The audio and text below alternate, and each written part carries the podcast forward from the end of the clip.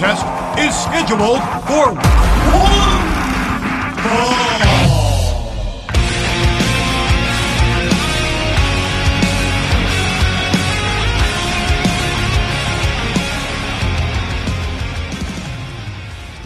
Hey, hey, hey, it's your boy KJ, and welcome back to the Roped In Podcast. Wow. The WWE draft is in the rearview mirror, and what the fuck was that? I'll, right off the bat, not very happy with what I saw. Uh, I'll get into why in, in just a few minutes, but what the fuck was that? Not great. Not great television, guys. Not great television. However, the Wednesday Night War seems to be much more interesting. So for people who don't really, you know, have anything to watch, or rather uh, on the main roster, Raw, SmackDown, to name two the sh- two of the shows, I, I, I feel like the the Wednesday Night War is is, is a good compensation. Now everyone, I, the thing is that people are going to be talking about, oh, but you know, like, uh, what about like the ratings falling and like you know the the the AEW's like dropped like 400,000 viewers and NXT's dropped like 200,000. Well, yeah, that's going to happen, you know. Everyone wants to watch the first shows and then maybe they're like, "Oh, it's going to be different, so I'll check it out." Maybe it's not for them, you know? But they're still doing decent numbers for the types of shows they are, you know? And SmackDown dropped significantly more. SmackDown's not doing well, and SmackDown had a terrible show this past SmackDown. So, again, SmackDown, I feel like maybe they're trying to put this whole um, the the Crown Jewel show in the in the back seat and then move forward from there and and build compelling storylines because let's face it, all the all the Saudi shows have kind of been, you know, like glorified house shows. Like nothing ever really happens, no titles ever change, and they have these weird like, you know, World Cups and stuff. So, uh, like, who gives a fuck? right? Like I don't care. I don't care about that stuff. So, in any case, that's that's that's something to get into in in, in detail. But um, have you guys been? You guys all right? You guys doing well? You know, had a good week. I've had a rough few weeks, guys. Honestly, I've just been so tired. I threw a I threw a party at my house this past weekend. Uh, it was a beach themed party, so um, that was that was kind of interesting, you know uh, just any reason for me to be shirtless. But uh, I did wear a shirt, but I kept it open. You know, um, my abs are not as visible as I thought they were. So um, yeah, that was that was a bit embarrassing. I had rice the night before. Never do that. Never do that. My body is unable to digest rice as it once used to be, and and now I'm suffering, and it's it just sucks, you guys. It just sucks. I'm so upset. But you know, I had rice, so yay! I'm happy. I like rice. Um, there's there's a fat boy that lives inside me. I'm telling you. Uh, so yeah, at a party. It was a beach themed party, and uh, people showed up in beach wear, and uh, it was really nice. It was a lot of fun. I might I might post a picture or two on Twitter, you know, just to show uh, what my house looked like. Set it up, had like, you know, and and thank you. Some of you guys um, gave me ideas because I put out a tweet um, so thank you for some ideas. I did use them. I put beach towels uh, on my table and uh, had tiki torches. So it kind of changed from like a, a beach themed a beach theme party to like just a Hawaiian luau sort of thing because I had leis as well. And uh, the only thing missing was a hula hoop girl. So um, unfortunately, uh, we didn't have that. And uh, we uh, we played a game called Secret Hitler. That's right it's not a Nazi game, but it's about Nazis. So that was interesting and fun and weird. I don't know. Is it still too soon to talk about World War II in, in light? Like, I don't know. I can never tell. But yeah, so uh, I'm going to remain inappropriate and talk about uh, some wrestling because that's why you're here. Um, so why don't we kick the show off with Monday Night Raw? Raw rolls in. We are at in the final night of the draft, the second part of the draft, right? We've got uh, Monday Night Raw kicking off with Becky versus Charlotte for the number one draft pick on Raw. Why? Why is this even a thing? Right? Is it even like a, a surprise to anyone to see a the the Raw people get the first pick because they have to fucking take three people, whereas SmackDown needs to take two. Now, now, hear me out here, right? Hear me out. This is just an idea, speculation, you know. What if you had each fucking brand pick one person each, and then backstage with the free agents, just let them fucking go to Raw? Put a few to SmackDown, but put most of them backstage on Raw like fucking Humberto Carrillo or Lucha House Party or those fucking people that no one gives a fuck about, right? Those 205 live guys that you're drafting, put them onto Raw and SmackDown backstage without anyone fucking knowing. Give Raw all those fucking people so that it balances out and you have enough talent. Why do we have to watch fucking Raw, SmackDown, Raw, SmackDown, Raw? Makes no sense. It's not a draft anymore. Well, first of all, it's not a draft because half the people didn't move. They just stayed on the same brand that they initially were on. So, what in the fucking blue shits was I watching? Does not make any sense to me. Anyways. Becky representing Raw going against Charlotte representing SmackDown. And the winner gets the first pick. Obviously, somehow Becky's to get the first pick. So this was dumb. So Charlotte comes out. She starts talking. I just want to be friends, Becky, and then punches Becky. Both women end up having a brawl. Then they start their match. Becky rolls Charlotte up for the win, giving Raw the first pick. Wow, surprise. Woo. Ugh. So yeah, so Raw gets the first pick. I'll do the draft choices at the end of Raw. So um like I like I did before with uh, with SmackDown. So uh, yeah, whatever. This match, they they have a decent match, but then fucking you know rolling up Charlotte for the win was like, why? Can't you have a finish? Do a proper finish. I'm sick, fucking sick and tired of these roll ups. Um, next talking point, we have the tag team championship match, where Viking Raiders versus Roode and Ziggler. And I won't lie, at, at points I thought Roode and Ziggler were going to pick up the win here. Uh, I don't know why I thought that in hindsight, but I did. Uh, I thought I thought they were going to pick up the win and uh, retain their titles, but uh, no. Apparently, the Viking Raiders are getting the push. Viking Raiders hit the Viking experience on Roode, uh, sorry, on on Ziggler, second week in a row, and uh, become your new Raw Tag Team Champions. We later see a promo that they cut where they actually mention that they were IWGP, Ring of Honor, NXT, and now undefeated WWE Tag Team Champions. So interesting that they mentioned the other promotions, which is a rarity for WWE. You know, they don't necessarily do that a lot. Um, the only other thing I can remember in relation to other prom- promotions was when Kurt Angle mentioned TNA on Raw, which was funny uh, to Kevin Owens and Sami Zayn. That was funny. But yeah, so uh, this this was uh, this was good, I guess. Um, let's see. I, I, I like the Viking Raiders. I know David was on uh, the the uh, Hell Cell podcast over here on Roped In, talking about how he does not like the Viking Raiders. He doesn't understand their gimmick, which is fair. You know, I mean, to each their own. He doesn't like them. He doesn't enjoy them. It's up to him. Uh, but I, I personally like them. I like their style. I think watching them use each other as weapons is is entertaining and funny, uh, but in like the scariest way possible. So, uh, see, I, I, I personally enjoyed watching that, and I think I think they put on decent matches. So let's see let's see who defeats these undefeated tag team champions for the titles. Um, I hope they don't drop them and then move to SmackDown or some shit. Like I want to see something good here. Uh, then we have the Street Profits who are uh, backstage hanging out, you know, because they're newly drafted.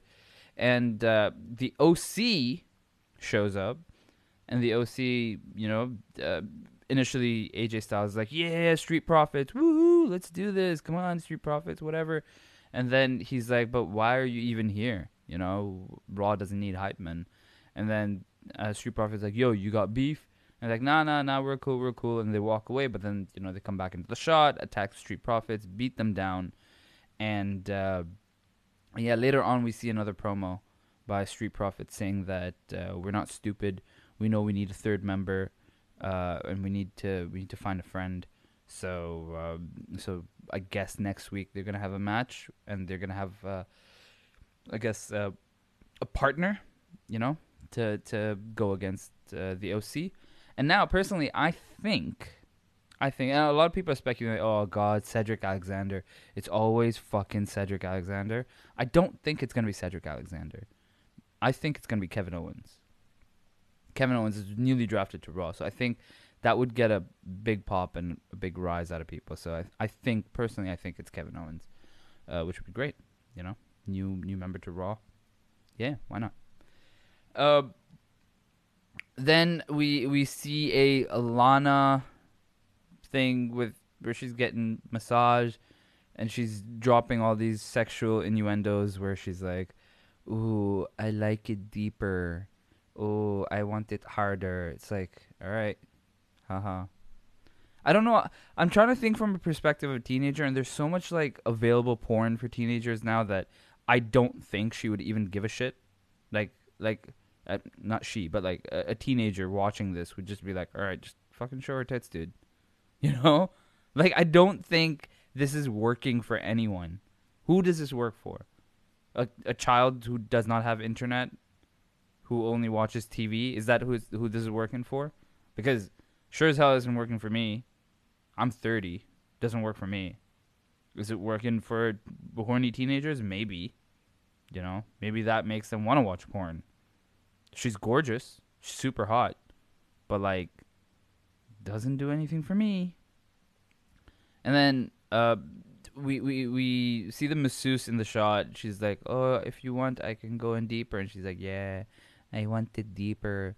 And then you could see her look look away from the like. You see her look behind the camera, and and then she's like trying not to laugh.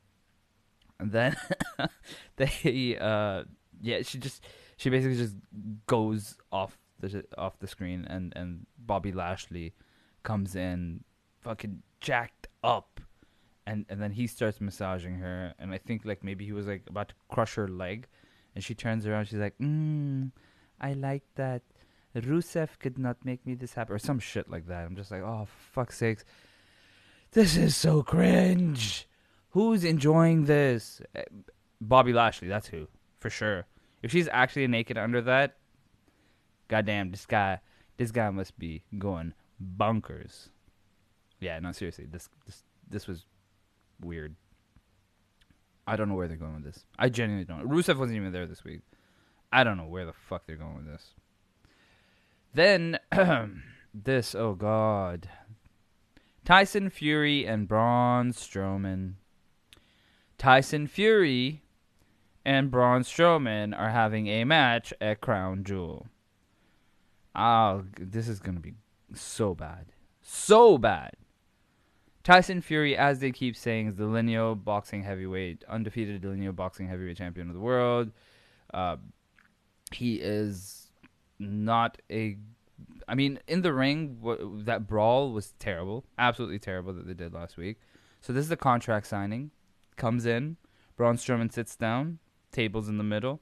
Tyson Fury comes out.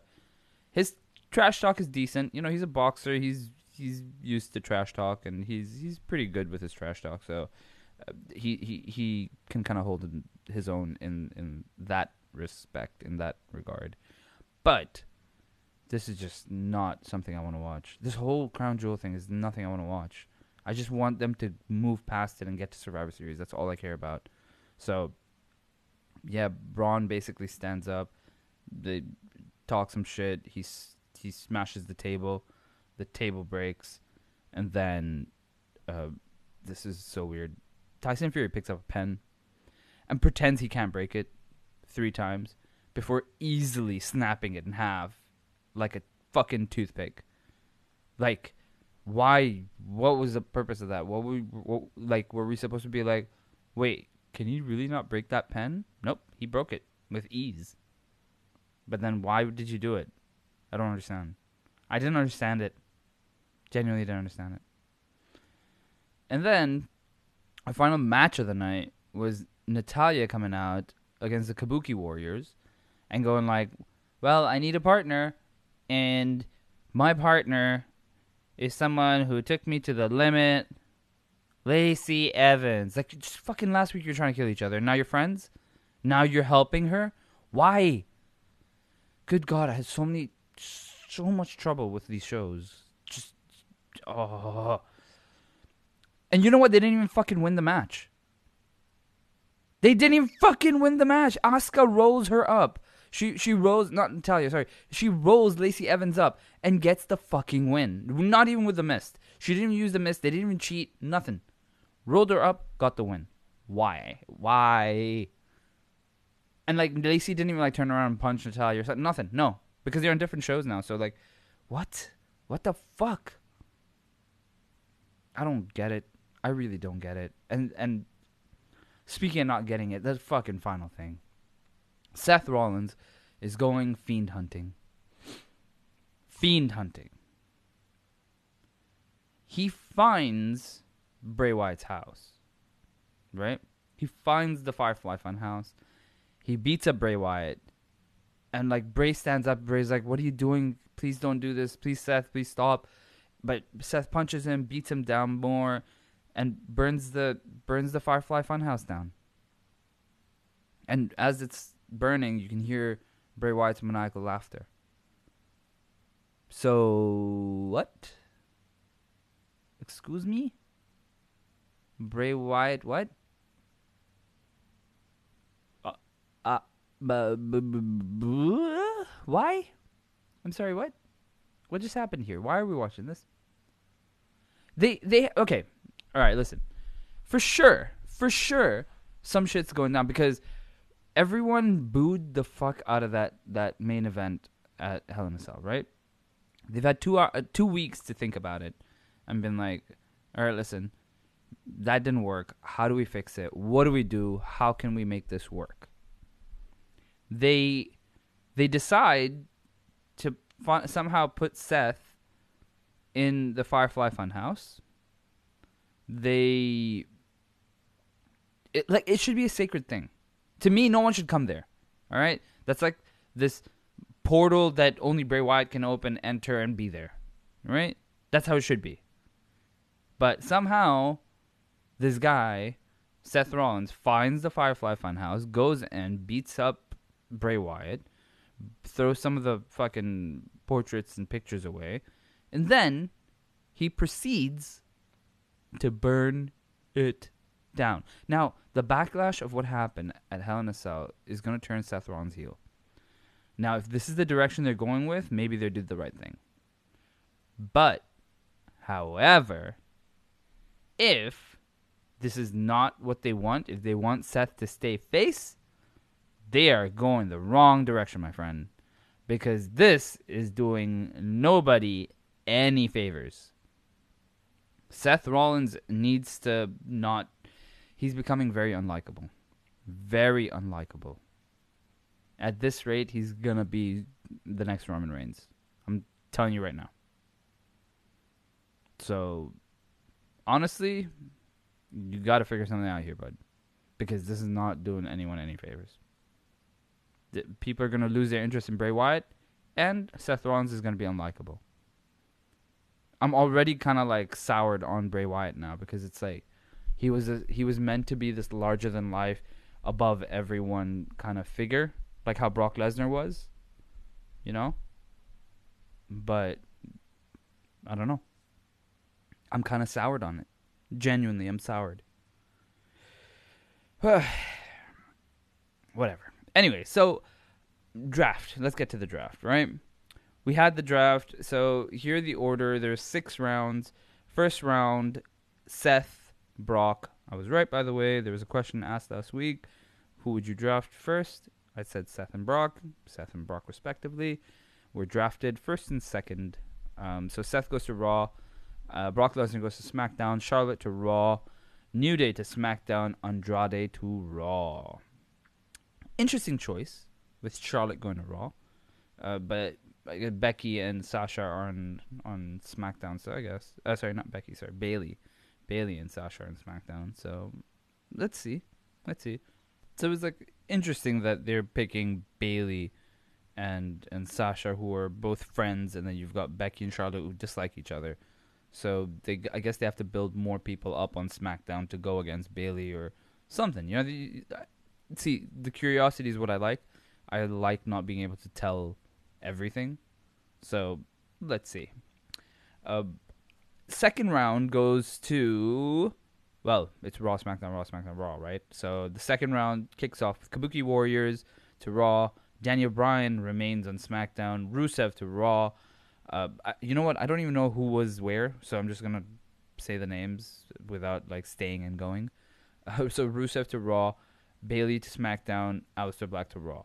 Um, if I remember correctly, Aleister Black was on SmackDown, Bayley was on SmackDown, Rusev was missing in action. Daniel Bryan was already on SmackDown. Kabuki Warriors, Asuka, Kairi Sane just showed up, so I don't know where the fuck she was, but Asuka was also SmackDown. So I don't know. But yeah, so again, I, I don't even know if there was a lot of moving around and stuff, but this wild card bullshit was fucked up. Uh, third round, Cedric Alexander goes to Raw. Nakamura with Sami Zayn goes to SmackDown, which was so sad because they didn't even mention Sami Zayn while the draft was happening. Humberto Carrillo to uh, to Raw. Ali to SmackDown, which is I think a good choice, and Eric Rowan to Raw, which I find weird because Harper, as I found out later, is on SmackDown. So I don't I don't know what the purpose of splitting them up was. Don't get it. Buddy Murphy to Raw, Roode and Ziggler to SmackDown. This is round four, by the way. Uh, Jinder Mahal, who has been off TV for God knows how long, was in that fucking 24 7 title picture. By the way, uh, no mention of that on either show this week uh, Jinder Mahal to Raw, Carmella to SmackDown, R-Truth to Raw. Why would you split them up? Why? Seriously, I'm asking you. Answer me. Why would you split them up? Initially, I was like, okay, this is dumb, but then they grew on me. Where he kept calling all the blonde girls Carmella, and then Carmella was eventually like, no, you know what? I'm gonna like, you know, I think I think this guy's misunderstood. I'm just gonna be his friend I'm going to help him out a little bit. And I love their chemistry. The chemistry was excellent. It it made me genuinely like Carmella. Carmella initially, like when she was with, um, what was his name? J- uh, fucking Ellsworth, James Ellsworth. Ellsworth? Why do I feel like I'm saying that wrong? James Ellsworth. Yeah, that's his name, right? Jeez, he's been missing for so long. I've forgotten his name. Uh, but yeah, when he was w- when she was with him, like I was like, ah, okay, you know, she's using the guy, and he's he's just like, oh, this super hot girl is like into me, so I'll do whatever she says. Like it, it eventually kind of worked, but R-Truth and Carmella was so much better because Truth's comic timing is excellent. He's so good. So Carmella basically was rising. Her stock was rising. Why would you split them up when when we weren't sick of it yet? I wasn't sick of it. I was still completely happy with it. So, me personally, I'm a little soured, but I don't know. Maybe other people are like, yeah, all right, that act was done. You know, cool. In the bag. Fuck it. It's done. So I, a little, little uh, don't understand the booking of it, but we, I guess we'll see. Maybe Carmella, is, a face is required on SmackDown, so I guess they put her there. Corey Graves, I don't know, something. And R-Truth, while he's 24 7 champion, I guess he's defending on both shows. So maybe he'll still be around. Again, I don't know. Roode and Ziggler dropping the titles made sense, I guess, now because they're moving to SmackDown. It's alright. Now, the, the uh, fifth round. This is the weirdest fucking round. Fifth round. Mind you, all right. Humberto Carrillo, Eric Rowan, Cedric Alexander, Jinder Mahal, Carmella, and R-Truth have all been picked by round number four. Here comes round number five. Five. The first pick Samoa Joe. That's the first pick of the fifth round after Cedric Alexander, Buddy Murphy, Jinder Mahal, Humberto Carrillo, who people have never even seen, have all been picked before Samoa Joe in the fifth fucking round. Following him was The Miz, who had such high value just earlier this year before WrestleMania last year he was he was on top. He was doing so fucking well. But they're going in the fifth fucking round? What? So I'm just gonna go through this round. It's Samoa Joe, The Miz, Akira Tozawa, Baron Corbin, Shelton Benjamin, in that order respectively. Right? Baron Corbin, who just won the King of the Ring tournament, was the fourth pick in the fifth round by SmackDown. Who is doing this, man? Honestly, it, I I don't understand it. I just want to understand why they're doing this. Are there are they seeded? So there's the first seed, second seed, third seed, fourth seed, and fifth seed, right? And all the first seed people, there's only one type of caliber of, of superstars that can go in them. So so everyone who gets picked first can only be picked like you can only pick these superstars, right? Because they're first seeds. But then if we're doing it that way, in these six rounds, we've got Seth, Kabuki Warriors, Cedric Alexander, Buddy Murphy, Samoa Joe, and who we'll get into in a bit, Rey Mysterio, all for a seed. So you're telling me Cedric Alexander, Buddy Murphy, Seth, and Kabuki Warriors are all in the same one? Samoa Joe and Rey Mysterio all the same one? That makes no sense. So I'm sorry, that's there's no logic there. So there's zero logic throughout these picks. The big names should have been picked first. Simple as that. If I have a show, I'm drafting big people, I want the big people first. Simple as that. Spending way too much time on this. Sorry. Shelton Benjamin, whatever. He had his first match that I remember on Raw against Ramis, uh, Ricochet. Whatever. Uh, fuck it. Sixth, we see Rey Mysterio, Shorty Gable, who eventually changes his name. We'll get into that. Titus O'Neil, Elias, and Liv Morgan. So, um, okay. Elias goes in the last round. Titus O'Neil gets picked. Harper does not, who was at a pay per view just not too long ago. But Titus O'Neil is picked. I don't understand this man. I, I really, really fucking don't.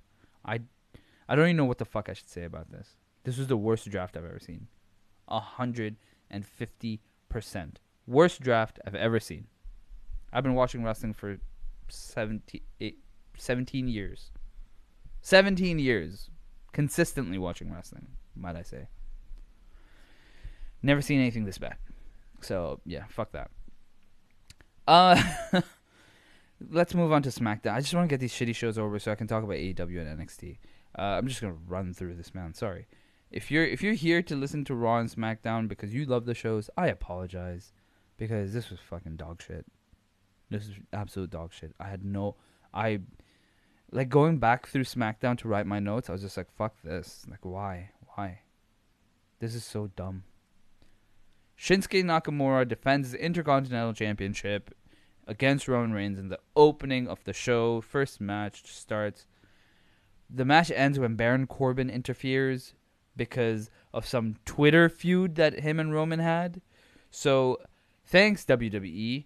I was not paying attention to Twitter, so I had no idea why Baron Corbin was out there. But thank you for explaining it to me. I wonder what the crowd felt. Because if you weren't paying attention to Twitter and you're sitting in the crowd, you're just like, why the fuck is Baron Corbin even there? Really poor booking. Just the same shit again and again. I don't want to see shit from Twitter on my TV show. Keep my whole TV show world as one. If you want to announce a fucking match, fine. But don't build feuds over Twitter. This is so dumb. I was so confused. Like my entire reaction to to Baron Corbin coming out should be like, "Oh fuck. Why the fuck is he here? Oh yeah, because he said this backstage or he did this backstage or he said this to him in the ring or last week or this or that, whatever. But Twitter, something on Twitter, get the fuck out of here. Baron Corbin, Shinsuke, and Sami Zayn all start beating up uh, Roman Reigns. Daniel Bryan comes out for the save and chases the bad guys away. This eventually leads to a match that uh, a tag team match, just some fucking dumb shit, you guys. I'm sorry. I I just I can't I can't bring myself around to talking about this positively in any sense, in any facet. I can't I can't do it. Can't do it. Sorry. Gable versus Axel. Gable wins with an ankle lock, and after the match, Chad Gable, who became Shorty Gable, has now shortened it even more and is now going by the name Shorty G. God, I don't even know what to say. I'm not a tall guy. I'm a short guy. So uh, if he's short, I'm a midget. Like straight up. I'm, I'm vertically challenged. So um, yeah, this guy's fucking like. For people who know in centimeters, I believe he's like 170. I'm 164 or 165, one of those two, and he's 170. So he's five centimeters taller than me. I think he's like so that makes him five seven, five eight, some shit like that. I'm five five. I think. Yeah, I'm pretty sure I'm five five. I'm not sure, but whatever. This guy, if he's short, I'm I'm I'm a midget. Doesn't whatever. Let, uh, I don't know. I don't know. Let's see where they go with this. This is not. I don't like this. Whatever. New Day and Heavy Machinery versus Revival and uh, Roode and Ziggler. Kofi Kingston is what I want to talk about here. Kofi Kingston, who two weeks ago was a WWE champion, was the WWE champion, had a WrestleMania moment winning that title, is so sidelined that no one I didn't I wasn't even seeing him. I didn't even see him on TV. I was like, where the fuck is Kofi Kingston? Is he even there? I don't see him. Kofi, hello. Had no idea. Absolutely no clue. So yeah, Kofi Kingston. Cool. Whatever. Poor guy.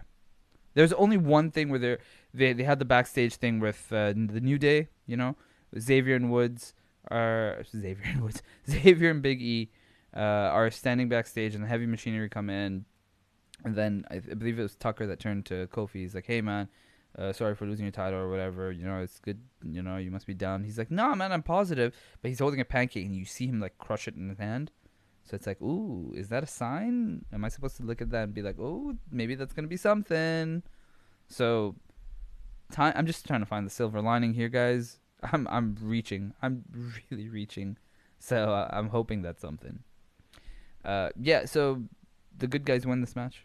You know, midnight hour picks up the win. Whatever. I don't think anyone really cares. Uh, Bayley and Sasha come out for a Miss TV segment. Sasha looks so good. Uh, they do this uh, little thing, and then Nikki Cross comes out, and uh, that begins the you know the train of women who are about to compete in the six pack challenge. They start coming out. So Dana Brooke comes out, Lacey Evans comes out, Fire and Desire, and Carmella. So this is uh, the six pack challenge match. Nikki Cross picks up the win, pinning Mandy Rose with a swinging neckbreaker, which was really good. And uh, Nikki Cross challenging Bayley for the title. I unfortunately feel like they want to feed Bayley some fodder because of her new look, her new character, her change. By the way, love her new music. Her new music is so sick. Uh, it it um, it shows like you know the change in character. I like I like. I mean, look. Sorry to say, she, she's not great looking, but the change in look is so good. It makes her. It makes her look sort of not like I wouldn't say menacing because I still kind of need to get used to this new Bayley, but I feel the change. You know what I mean? Like I feel the change, so that's a good thing. As long as I feel the change, that's already a step in the right direction. So you know, baby steps. But I don't hate this. I I enjoyed it. So um, yeah, Bayley Bayley going forward. Finally, something on Raw and SmackDown that I didn't hate. And then the main event: Bryan and Reigns versus Corbin Nakamura. Good guys win. That's a, what, what what what more can I say? Daniel Bryan hits the knee, picks up the win, shakes Roman Reigns' hand. That's it. What's the fucking purpose of this? We we we know Sami Zayn isn't going to Saudi. Daniel Bryan doesn't go to Saudi. Is this is there any point to this? Is Roman Reigns going to become Intercontinental Champion? If he does, I'm okay with that. But let's see what he does with that title then. Why is he going for secondary titles when he was competing for the WWE or the Universal title? Like, you know, fuck knows. I don't know what they're gonna do, but they better make it good. Oh God, Raw and SmackDown in the past. Fuck, I never want to see those shows ever again in my life. Uh, Wednesday Night War. Let's start with AEW. All right, this is what I enjoy talking about, you guys. This is what I enjoy talking about. So, the show starts off with the Lucha Brothers taking out Christopher Daniels and Frankie Kazarian. They really put Christopher Daniels out of commission. The so basically SCU are coming out to have their match against the Best Friends, and uh, because of what happened last week against the Lucha Brothers, they started brawling on on top of the ramp. Uh, I guess the Lucha Brothers come out this week and they take out one of the guys. You know, so initially it was supposed to be Frankie Kazarian, Christopher Daniels in that match. But then, and and Scorpio Sky was sitting out because he was like, you know what, like, I'm gonna do. Uh, I'm basically I, uh, the the idea was that he's gonna leave the two veterans of the business, the two veterans of the industry, to kind of like, you know, have the match because they're they're more talented, uh, not talented, but they're more experienced, and and let them let them enter the tournament and win the titles. But now that Christopher Daniels is taken out, Scorpio Sky had to replace him last second, unplanned, which I really liked that little touch, you know? He was not ready. He had his fucking tennis shoes on and his trainers, and he's like, fuck it, I, I- I'll take his place. So he gets into the match, and Kazarian and Scorpio Sky win. So they're advancing, not Christopher Daniels. Now, you're probably thinking, why wasn't Scorpio Sky with them? Well, they, they mentioned on commentary in the rules that only two members, if it's a team of three, four, five, six, whatever it is, only two of the members are allowed by ringside. The the third person is not allowed to be by ringside, which is why Christopher Daniels and Frankie Kazarian were coming out on their own, and Scorpio Sky was backstage unprepared.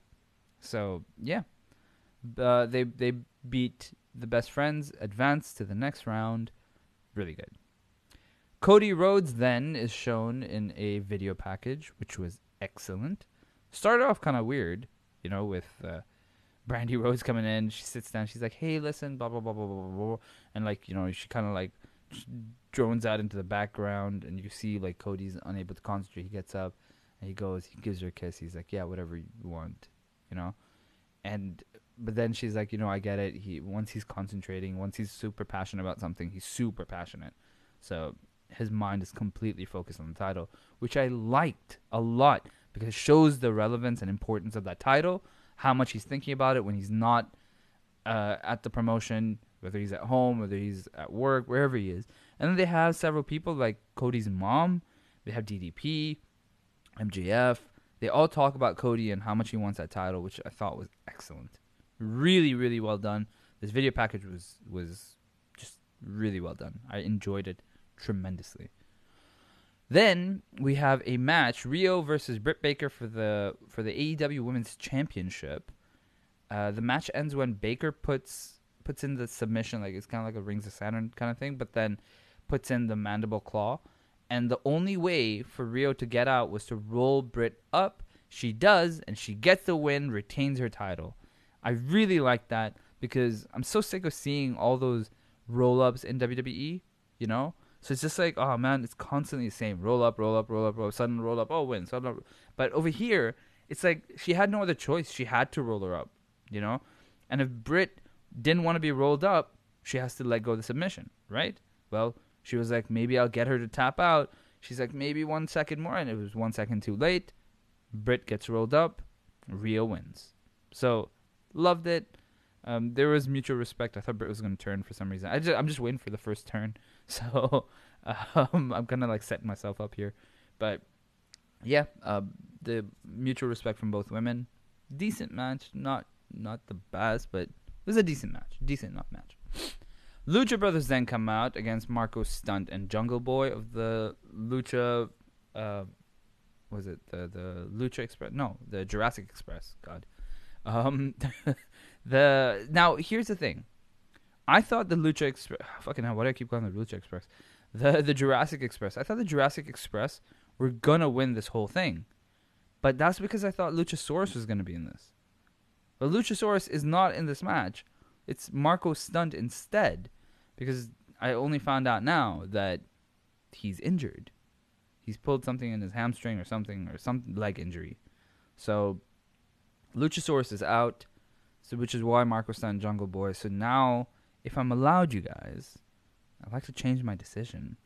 Now, uh, people are thinking Dark Order, but I'm thinking maybe Lucha Brothers. Like, why wouldn't you? They're the, they're the most talented out of all the other teams, you know. So maybe Lucha Brothers. I think it could be Lucha Brothers versus Dark Order in the finals. That'd be good. I'd I'd like to see that. You know, I think Lucha Brothers are far more superior than I guess any of the tag teams in the tournament because they just are. But yeah, you know, again, for people who don't know or if you don't want to know, skip the next 30 seconds because I'm going to talk about Omega versus Rey Fenix. Yeah, skipped. Skip now. Skip already. So Omega beat Rey Fenix for uh, was it the AAA championship? I'm not sure which championship, but he beat him. Apparently the match was insane. I haven't watched it yet. But yeah, Rey Fenix is excellent, you know? So and he's in that and I think I honestly think that um, Pentagon is is so good. Pentagon both of them actually. I think both these Lucha Brothers are so supremely talented that yeah, I just I don't, I don't know. You know, I want to see I want to see more from from both of them. So I, I think they could make them the new tag team champions or the inaugural tag team champions. Uh, but yeah, so Lucha Brothers basically get the win with uh, the the package piledriver on stunt into a, so Rey Fenix does a double stomp and drops uh, what's his name, uh, fucking Marko Stunt on his head with the package piledriver, picks up the win. Not a difficult job, which, you know, as it should be. Or as it shouldn't be. And then we have Pac versus Moxley versus Omega and Hangman Page. In the middle of the match, Omega brings out a barbed wire broom while Moxley gets a barbed wire bat. Pac gets into the ring, attacks Omega, grabs a weapon out of Moxley's hand, and he picks up the broom, throws it out of the ring, starts yelling at Moxley about getting disqualified. Mox gets annoyed, and he drops uh, Pac with a paradigm shift. Omega then hits his uh, running knee. Hangman picks him up for the dead eye and gets the win. Pac loses for the first time, not in singles competition, uh, but tag team competition, and he's I I believe this is his first loss. So um, I'm guessing they're building up some of this for the future. And if I'm not mistaken, it's Moxley versus Pac next week, uh, which is weird. Like that to me is a pay per view caliber match. That's pay per view. So you're putting on TV. All right. Hey, it's your promotion. You know, I'm I'm I'm here with an open mind. I'm here with an open mind to see what you show me. So let's see. Let's see. Uh, our main event of the evening is Chris Jericho versus Darby Allin for the AEW Heavyweight Championship in a Philadelphia street fight. This was a little confusing for me because I some of the rules were unclear. The street fight has rope break. So I that was weird for me. I didn't understand that, but apparently AEW street fights have rope breaks. Okay. So the street fight has rope breaks. Uh, Jericho at some point tapes up Darby Allin's hands to his back, but that doesn't stop the psycho. Allin hits a moonsault. He dives onto the outside. He does a spinning senton from the top rope, and at some point Jericho finally manages to grab this motherfucker, picks him up, drops him on a skateboard. The skateboard does not break, so it must have hurt. But Allin kicks out of fucking all this shit. And then he drop kicks uh, Jericho as Jericho's swinging a chair. So he drop kicks Jericho through the chair. Jericho falls and somehow manages to get to the top rope. But as he's on the top rope, Jake Hager comes up, pushes him off. The poor fucking scrawny bastard falls to the floor. Jericho puts him in the walls and picks up the win. Out come the rest of the team members of Inner Circle with a little bit of bubbly, and they celebrate. So Inner Circle celebrate the the retention of the title. Is that a word? Retention? I believe it is. If it's not, I just made it up. So yeah, interesting stuff. Interesting stuff. AEW, not a bad show. Not a bad show at all. Uh, you know what? I'll just say it now. I put up a poll: NXT versus AEW. I put it up almost every every Wednesday night, and uh, well, so far I've done it every Wednesday night. And uh, I asked which was the better show of the week, and this time it was pretty much 50-50. It's very 50-50 ish. So, okay, that's cool. You know, let's let's get into NXT and see if it was really 50-50. Ciampa. Ciampa makes his big in ring return. Tommaso Ciampa comes in looking fucking great. This guy's shredded. He looks better than ever. He looks more menacing than ever. His beard's grown out. Looks fucking so frightening. Ciampa comes out, wrestles Angel Garza, wins the match with uh, with uh, Willow's. Oh fuck! I should have written the name down. I apologize but it was Willow something. Basically, Willow's and no, not Willow's and something. But basically, Willow, I believe, is his daughter's name, so it's named after her, which is really nice. And uh, yeah, so uh, so basically, Ciampa defeats Angel Garza, is in the ring celebrating. Undisputed Era come out. Ciampa runs to the outside quickly, puts up a chair, and he gets his crutch out. He's uh, ready to fight the Undisputed Era, but they they surround the ring, and instead of attacking, Kyle O'Reilly goes tosses a USB drive to to Mauro Ranallo and Mauro Ranallo, Mauro Ranallo, and tells him to play it. And he goes back. All the guys leave. It's like, okay, what was that? You know, that was weird. They say, all right, when we come back from commercial, we find out if we can play this or not. Uh, we come back from commercial. Mauro's like, all right, we've got the clear, uh, we've got the green light from the production truck we can play the video. So uh, here it is. They play the video, and you see Kyle O'Reilly holding like a camera, and you know he's he's holding camera. Bobby Fish and Adam Cole is yelling into the camera. He's like, "You don't mess with us. You don't mess with us. This is what happens. Tell him, Roddy." And then uh, no, no, he doesn't point at Roddy. Sorry, he he he's like, "Look, look at this. This is what happens." And then they show Velveteen Dream. Now here's the thing, right? There's this little subtlety that I want to talk about. When the Undisputed Era came to the ring, Roddy Strong in particular, I was like, what the fuck is wrong with him? Why is this, like he is that a new T-shirt style? Because his T-shirt looks ripped up completely, right? I was like, okay, this is that's weird. He looks so weird. But then when we get to this video, right? Adam Cole is like, you know what? Like, I'll show you. Like, this is this is what happens when you mess with the Undisputed Era. They turn the camera and and flat out over a bunch of boxes is is Velveteen Dream out like a light, beaten up, bruised, battered, whatever. And Roddy Strong is climbing down from from the top of the production truck down a ladder and his shirt is all ripped up. So and then he starts beating an unconscious Velveteen Dream. Roddy gets really mad. He's like, "You don't mess with me. You don't mess with me. This is what happens." So Undisputed Era all beat up Velveteen Dream. Roddy Strong, I guess, was caught in this little battle and Dream ripped his shirt. So it's like left for imagination, which I think is so fucking good. That is excellent. Such a great subtle detail, but it makes the story so complete. I fucking love the continuity there. So well done. And then as Strong is walking away, he crushes Velveteen Dream's sunglasses. And and Velveteen Dream is out. We then see William Regal talk about him later on. And he's like, you know what? Unfortunately, Velveteen Dream is out. He will not be able to compete for the title next week.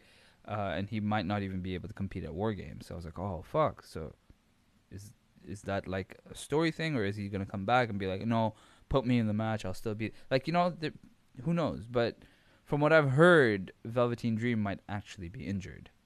He might legit have an injury. So let's see. I don't know any details of the injury, but I hope he's not because I would love to see Undisputed Era versus Dream uh, versus Tommaso Ciampa, Finn Balor, and Johnny Gargano inside War Games. So that would be good. that would be really good. I I, I really want to see that. Uh, Io Shirai then has a match against Kayden Carter. She defeats her with not much difficulty. Shirai then takes the mic. She says, "Not Rhea, not Bianca, Shayna, it's me." But then Rhea Ripley comes out, tells Io to keep her name out of her mouth, uh, or she'll teach her a lesson. Io backs out. No one wants to fuck with Rhea, rightfully so. Rhea Ripley versus Bianca Belair is actually announced for next week, so that will be a good match. Um, and then, so oh, I forgot to mention that William Regal said that since Roddy Strong is not defending against Velveteen Dream next week, the winner of Dominic Daj- Dominic Dijakovic uh, versus Keith Lee will face Roderick Strong for the North American Championship.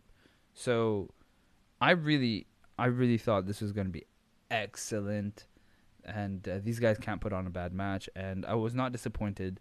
This match was excellent until it lasted.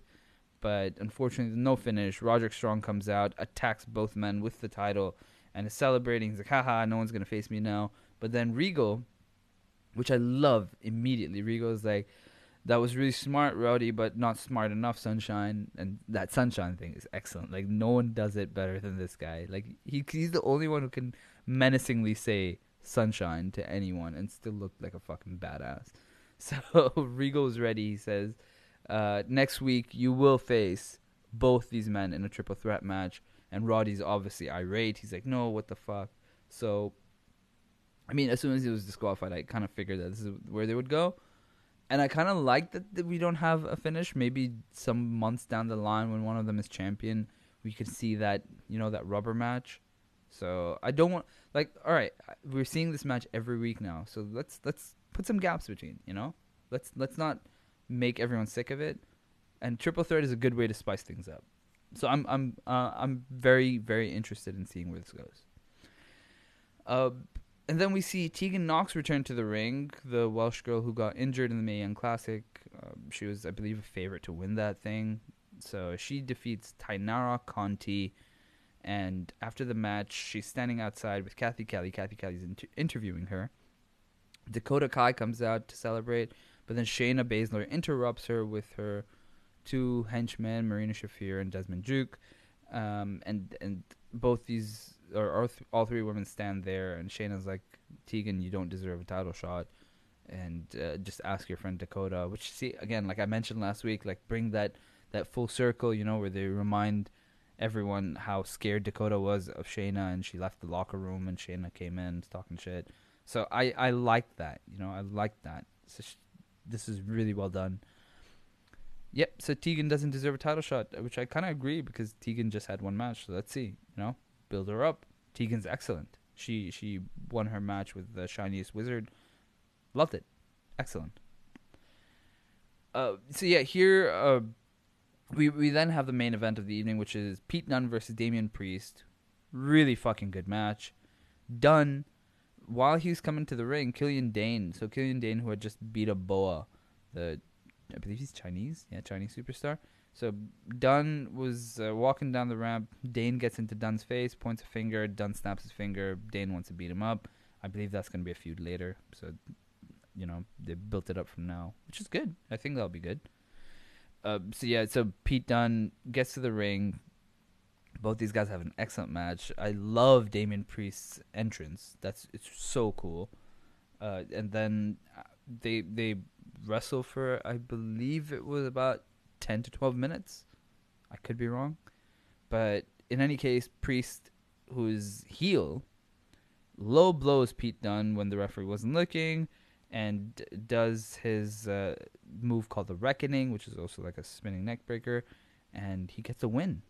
So Damian Priest remains undefeated, but uses sneaky methods to get that win. So I like this. I genuinely like this. I thought it was it was really good, and uh, people booed the person they were supposed to boo. They cheered the people that they needed cheered. So NXT is doing a fantastic job. Really well done. Really good show. AEW also was a good show. It wasn't super excellent, but it was a good show. It wasn't. It was by no means was it a bad show. So, if I had to pick one, I might say NXT edged AEW out this week by a little bit, a tiny bit, you know? But I can understand why people think it's 50-50. There's eh, both the shows are good, you know? And there doesn't have to be a winner, but in my opinion, I preferred NXT just a tiny bit more. Maybe because I'm invested in more of the characters and I've been watching for much longer than AEW that I I partially favored NXT because I I know the characters and I know but honestly, the thing that edges it out for me was Roddy Strong's t-shirt.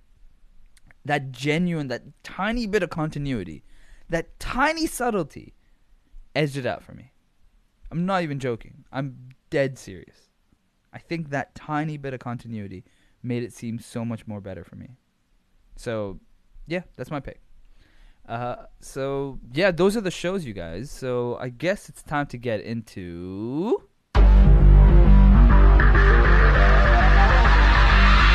Five of the week.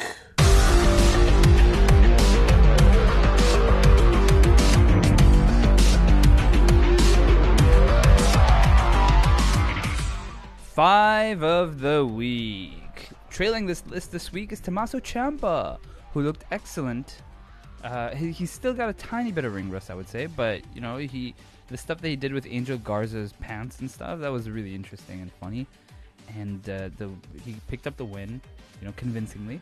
And uh, Angel Garza, who's also pretty good, by the way, uh, you know, he put him out with uh, with a new finisher. He didn't do the fairy tale ending, which which is also a great move. But yeah, he looked he looked good. He didn't back down from the undisputed era who came out. I liked it. You know, Ciampa looked good. So Ciampa trails this list at number five. Number four is Damian Priest, who remains undefeated. I like that he's established that he's a heel guy. He's he's got a great set of moves. He's a really good wrestler. In ring is fantastic. I think this was the best match so far on NXT, and uh, he he pulled the sneaky win. He he's got great facial expressions whenever he doesn't win or whenever he's trying to be cocky. His his expressions are excellent. I love that about him. So uh, yeah, so Damian Priest number number four this week.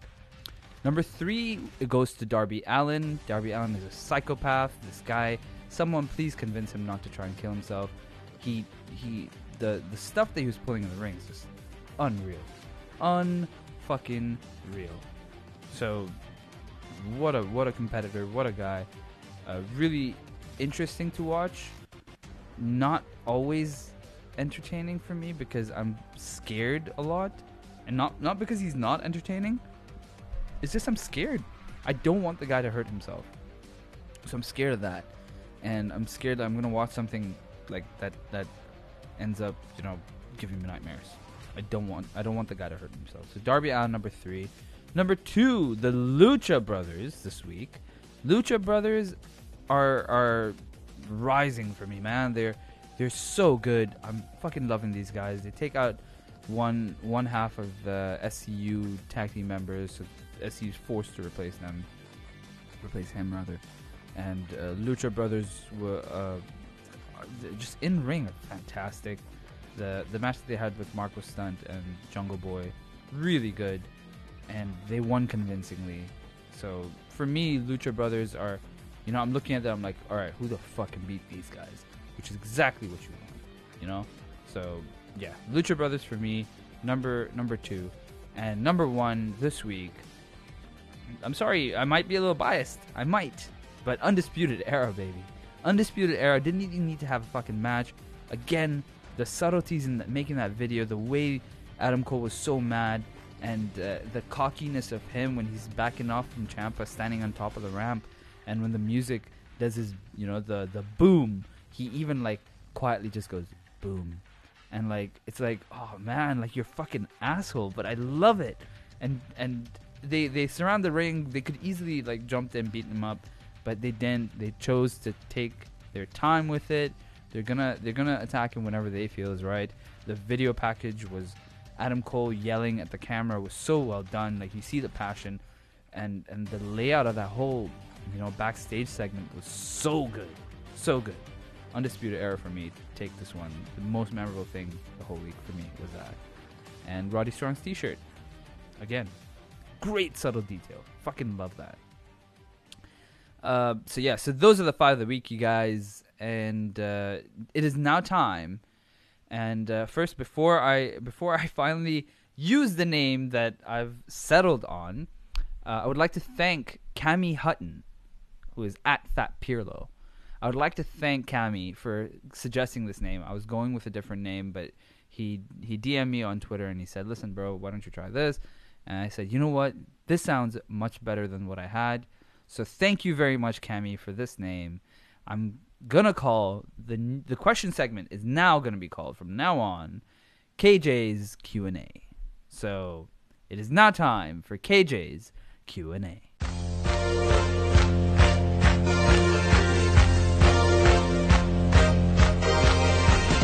All right, our first question comes from Kyle at Restless Monarch, or he now goes by Haunted Monarch.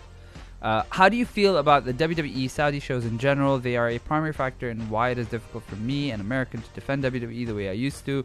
I am interested to hear the opinion of someone who is geographically closer to the event, who likely knows more than I do. Don't get yourself into political trouble answering this if it is a concern. Love you. Thanks. Bye. Um, no, uh, I, I guess I could diplomatically answer this. Uh, see, there, yes, there may be a lot of. So, so, I've got a lot to say about this actually, but it may be problematic, right? It may be problematic, and I understand why it is problematic and why people say that. Listen, you know, like blood money is this and that, and I get it. I get it. I totally understand. But you also need to understand that things over here on this side of the world have been very different for a very long time. So you have people who are sitting down here being of the older generations, whether they're in power, whether they're just in, in your house, right? Like it could be your grandpa, grandma, it could be um, a grandfather, grandmother of someone the royal family, right? They things have run a certain way and they think that is the right way and should always run that way. But as we know, change is inevitable, right? So, because times are changing and because somehow we need to adapt to the way things are changing and how, for example, social media has been a major, major change factor in the way we conduct business, the way we are in life. There's so many things that that have changed because of just something like social media, and that's just one example. Because things have changed so much be- uh, in, in that regard, that sometimes explaining change to people who don't understand the change is is what problematic is, is how it becomes problematic. And now it's not necessary that it's only the older people that are that are struggling with the change. You have people that believe the orthodox methods always work. You know, I am, I'm.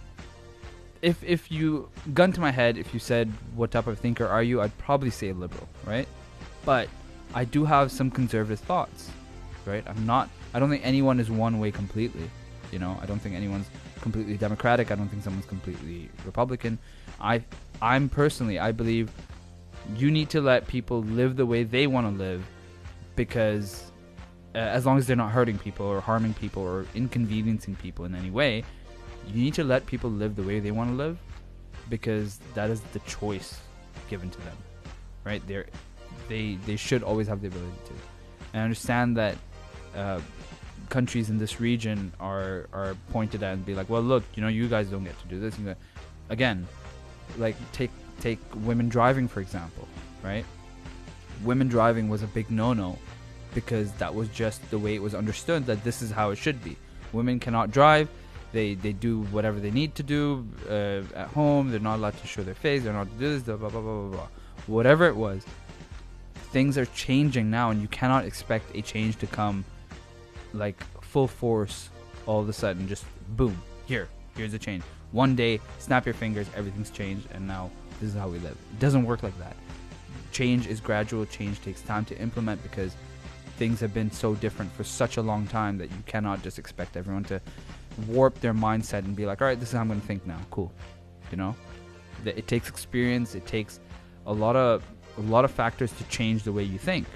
You as as a person, you the person who's listening to this podcast right now, as a person, you need to think if I had to change a major thing about my life, would I be able to do it in a second, in a day, in a week? How long would it take you to change without something majorly drastic happening? You know? So there are changes coming. And yeah, it might be difficult for people in in the West to understand why things are still the way they are over here. And I understand there's some there's a lot of things that I don't really want to get into in terms of politics and stuff, in terms of you know, I'm sure you all know what I'm talking about. I do not want to get into that, but in terms of other things where where it comes to rights and stuff, there are things that will eventually change. You know, there, there it's a step in the right direction, which I guess is is a, a positive way of looking at things, right?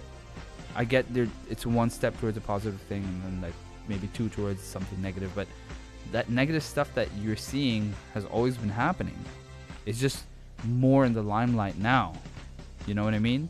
So have a look at what the positive things are. Because again, everything that you think is negative.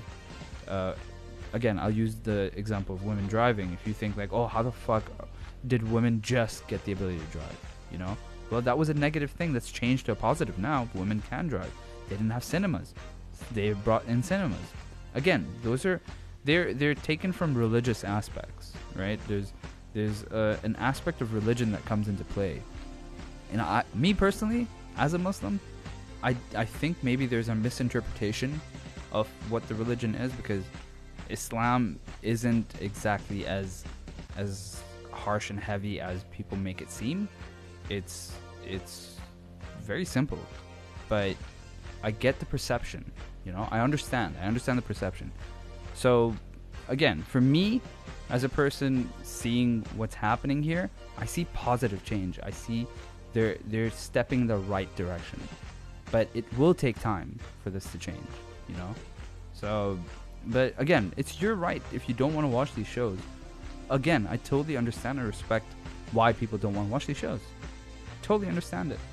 I grew up in this country, so I maybe I'm numb to all this stuff. You know, maybe I'm just so used to it that it's like, yeah, this has always been like this. You know, so I don't necessarily agree with it, but yeah, I, I'm just, again, I'm just numb to things. You know, and I'm sure most of you are numb to things that are weird about your countries. You know, so it's it's just like that.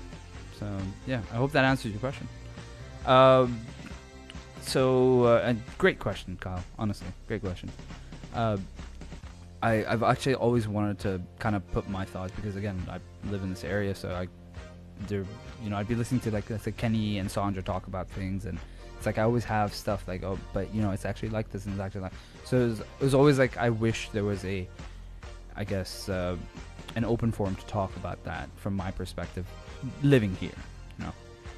Uh, Cami Hutton at Fat Pirlo, thank you, buddy, for naming this. Uh, are AEW going through their big matches too quickly? I do kind of think so. Yes, like Moxley and Pac, as I said, like that's a pay per view match for me. You know, Darby Allin Jericho could have been a pay per view match, uh, but I guess they do have to put some stuff on TV. You know, so get more people, get big names, build people up, uh, Cody and all these guys, like you know, save save some of the matches, uh, and and build your guys up a little bit.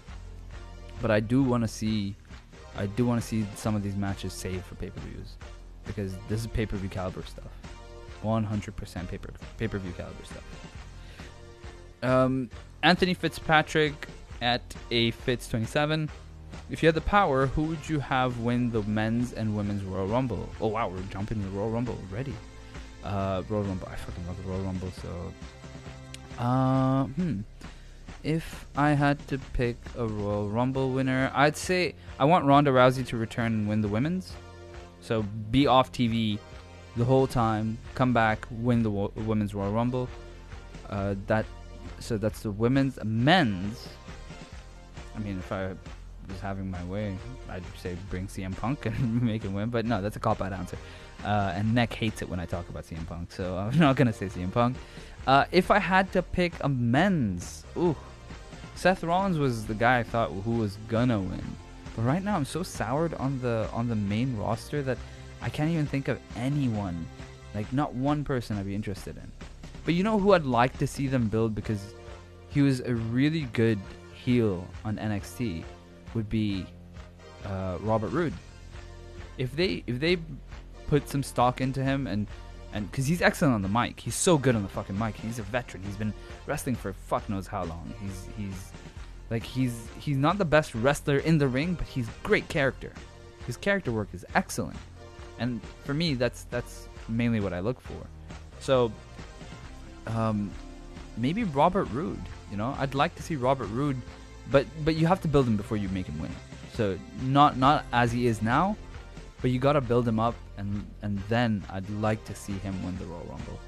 I think that would be good, and then have him feud for the. But heels winning the Rumble, it's been. I can't remember the last time a heel won. I genuinely can't because it's supposed to be the guy that has like you know his people are behind him and stuff. Maybe Samoa Joe, you know, Samoa Joe, or right now. Actually, you know what? Right now, Kevin Owens would make the best candidate as as a face superstar. But I would like to see Robert Roode. Uh, Zachary Marsh at Prinny got 13. Is Raw and SmackDown worth watching yet? I haven't watched since Hell in a Cell. Oh boy, Hell in a Cell was not good. Raw and SmackDown since then, including the draft stuff, have not been great. Not been good. Not great stuff. It's not good. Honestly, I'd tell you. I, I I'm thinking of what to tell you to watch.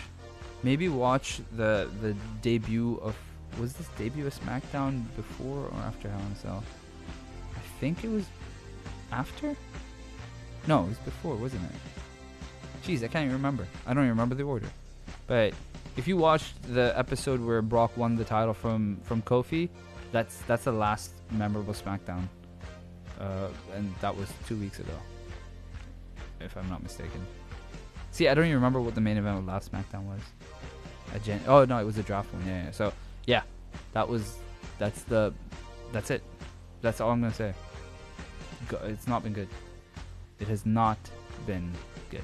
So yeah, maybe not. Maybe watch after. I would say watch after Crown Jewel. I think after Crown Jewel they start building stuff. So try them. Uh, the hero formerly known as Neck, uh, at Carry Neck. If you were a prince from Saudi Arabia, what racist, murderer, or dead guy would you ask the WWE to book on your show? Um, racist. Uh, I can think of one. Murderer. Who's the murderer on the show? Well, Seth Rollins murdered the character of Fiend, so does is he the one you were talking about? Racist, we all know, uh, brother. And uh, dead guy. Uh, bring Benoit back. Why not? Fuck it. and uh, final question is from uh, Ali Usatian of Inside the Ropes at Ali also.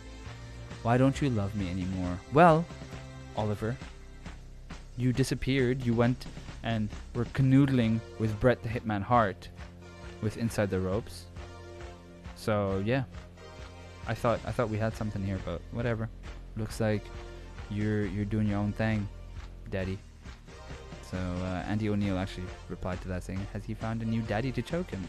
No, I only had one daddy to choke me, and uh, yeah, he's apparently with inside the ropes. Ooh, I'm inside the ropes. Yeah, fucking. Thank you, inside the ropes, anyways.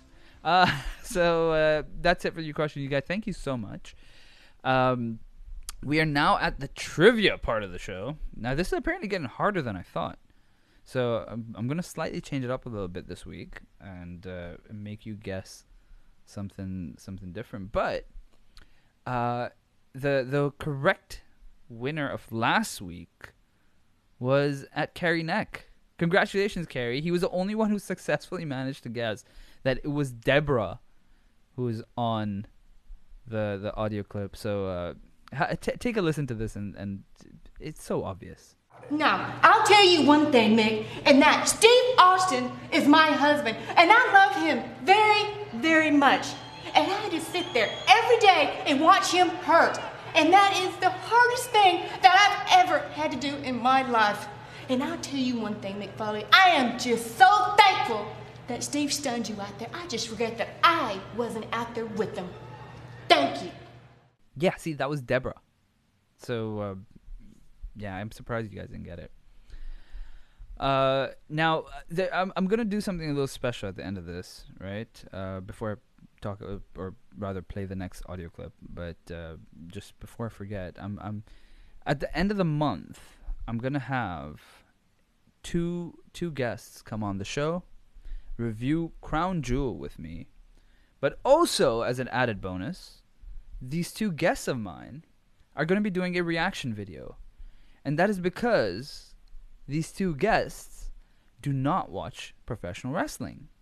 So now, if you've been to youtube.com forward slash that KJ guy, you can you can see a bunch of videos that I did with uh, my ex girlfriend, a few friends.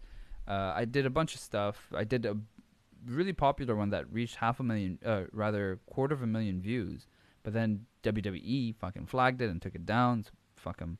But I'm gonna be doing another one. I'm gonna be doing a little different under the YouTube guidelines, so they can't do shit. And uh, I'm gonna be doing another video with uh, two of my friends, a guy and a girl, and uh, th- neither of them watch wrestling uh, properly. At least one of them used to. The girl used to, and uh, the guy is sort of getting into NXT and stuff. So so they're to be doing the reaction video, and then they're to come on the podcast and review Crown Jewel with me. So we're to be watching Crown Jewel together, reacting to Crown Jewel, and then after that, we're to be doing a podcast where I get into some of the details and, and you know find out what they really thought about it and discuss some of their reactions that they had on the show. So. Uh, so that's the idea for this month, you guys, and uh, it should be a lot of fun. It should be really interesting. So stick around. They're actually here in my house, so I'm gonna bring them on just before I sign the show off. And uh, yeah, so here's here's the audio clip. Now, this is what I want you to do for this week's trivia, right? What I want you to do for this week's trivia is I want you to listen, and I want you to tell me who Triple H and Shawn Michaels are talking about, or talking to rather. So, um, so yeah, take a listen. Locked. Door's locked. I don't blame Coach. Room service. Room service. You like me fluff pillow? Yes, I know that's you. There's no way I'm opening this door. No way. Land shark. Candygram. Come on, open the door now. What are you doing in there? Huh? What could you possibly be doing that you don't want anybody to see you doing? I know what you're doing. I know what you're doing, and if you don't stop that, you're gonna go blind. Hey, Shawn said to tell you that's a sin. So send in your questions at, uh, rather not questions, sorry. Send in, send in your trivia responses uh, to at that at roped in pod. Uh, it's gonna be the pin tweet. So just leave your answers on that, and uh, let's see if you can guess who Triple H and Shawn Michaels were talking to. Um, it shouldn't be that difficult, but yeah. Um, and now finally, the standings of this week's fantasy league, the Roped In Fantasy League. Uh, this is this is getting super competitive, but then we have one person who is very fucking intelligent, and you know who you are, you asshole. But um, yeah, again, I don't like losing, so. Uh, but in any case, the third position this week goes to at Gareth underscore Allen, uh, who who has a solid 85 points. Uh, Gareth is trailing with well, not trailing, but like he's he's in the third position. So Gareth is third position with 85 points. Second position goes to yours truly, KJ. Yes, sir. I am here with 90 points, so I'm not leading by that much, uh, or leading Gareth by by much. It's just five points. Um, and uh, the first position goes to someone who's so fucking smart because this person made Ivar their fucking champion, and Ivar just won a title. So destroying everyone else is Cammy Hutton. This is a Cammy Hutton show, folks. Fat at Fat Pirlo this week, 160 fucking points. He's leading me, who's I'm in second position. He's defeating me by 70 points, which is like a whole other player. So fucking well done, well done, Cammy. you you outsmarted all of us. 160 points. I I think I think he's won this already. Um, I don't know, but still got two weeks in a pay per view, so it's it's not it's not done yet. So let's see let's see what happens uh, at the at the end of that. Now, uh, to sign the show off, guys, uh, here here are I'm not going to introduce them. I'm going to let them introduce themselves. Here are my friends who are going to be reviewing Crown Jewel and reacting to Crown Jewel. So uh, here they are. Yo, yo, yo, what's up? Uh, ah, ah, this is my first. This is his first podcast, you guys. So so cut him some Sam, slack. man. Uh, I don't- I don't know what, what to say, but yeah, hello. Uh, thank you for having me.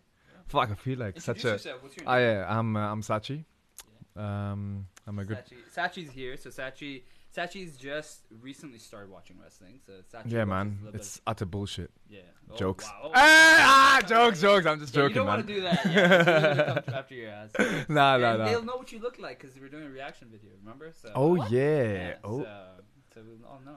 Yeah. oh yeah. That's gonna be uh, sick. Um, yeah. Are you, are you excited for Crown Jewel?